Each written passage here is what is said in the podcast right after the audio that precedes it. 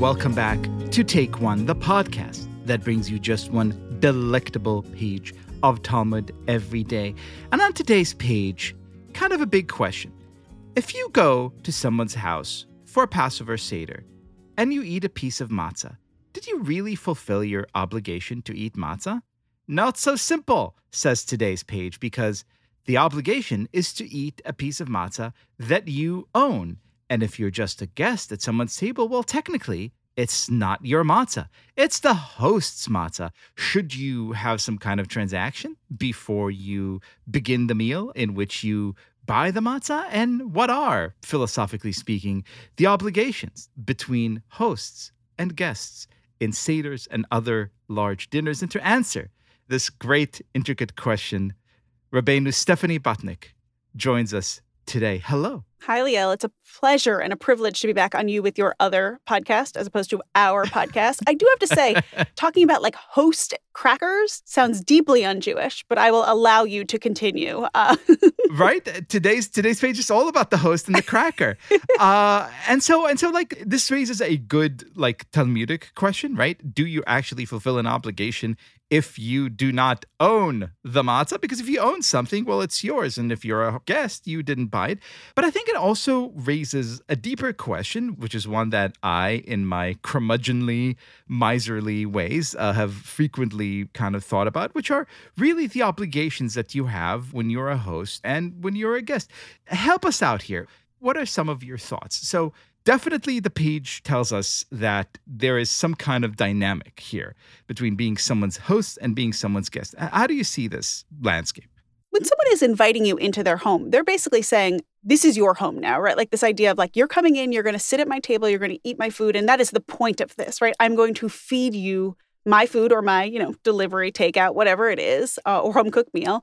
I think there is an act of caring there, right? You're sort of, you're nourishing someone. It's quite literally this really intimate exchange you're having. And so, I don't know. I mean, I think as a host, you have a very almost like maternal, like a parental role of, of caring for this guest, even if you're, you know, both adults. And as a as a guest. I should say, by the way, that that that before we even move on to the guest, I should say that many of the sort of rabbinic masters who interpreted this problem in today's page said something very, very similar. They said, well, no, the understanding is that when you sit down as a guest, you have been given the matzah by your host. The host has bequeathed you the matzah. It goes without saying because that is what a host does. A host giveth to the guest. And I mean, I would say just as important, when you are a guest, you are required to eat that food, right? Like you have entered into a social contract where you are going to someone's house, you are going to drink their wine, even if you don't like white wine, you're going to like eat the brisket, even if it's a little dry. I mean, you you as a guest have to uphold all of these these rules essentially, right? Like you're going to finish your plate, right? Because if you don't, it's rude.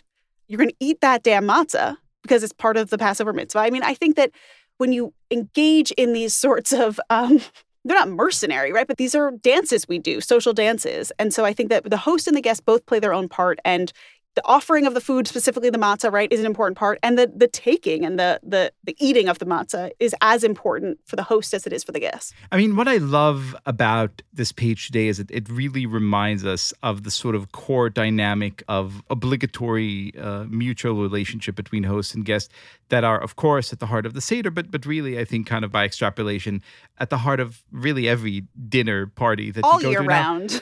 All year round, wherever you may be now, you know, most of us haven't been in dinner parties, I hope, for a long time. But but Stephanie, in, in the before times, when you would go to parties, is it your impression that guests in particular, hosts too, but I'm more concerned here about guests, observe their sacred duties, that they understand what it means to be a guest? Or do they just kind of sit, plop themselves down in a chair and behave like they would in their own homes, kind of saying, hey, could you cook it any longer? Or I don't like this, or mm, I don't just really have to talk because I'm not in the mood. Well, you know, the worst offense I think you can commit as a guest at a dinner party is to assume you're the host, right? Like socially to be too gregarious to to take over the conversation. Like you are there as a as a team player.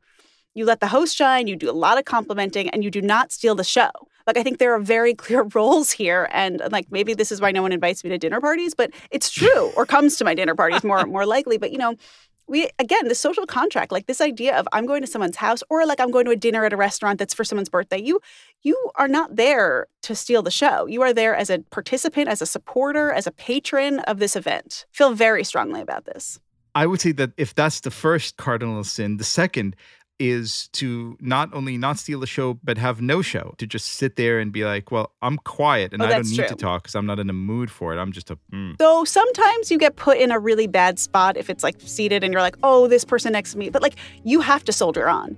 It is your job to say like i am this is a two hour engagement. I can leave at this point but i need to do my best while i'm there. Amen to that. Stephanie butnick for helping us marshal our way through this intricate dynamic of host and guest. Eat the matzah not the host. That's exactly right. Thank you very much.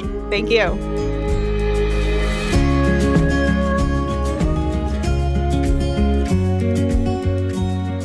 This has been Take One, a production of Tablet Magazine. If you enjoy this show, please go and rate and review us on iTunes or whatever platform you use to listen to podcasts.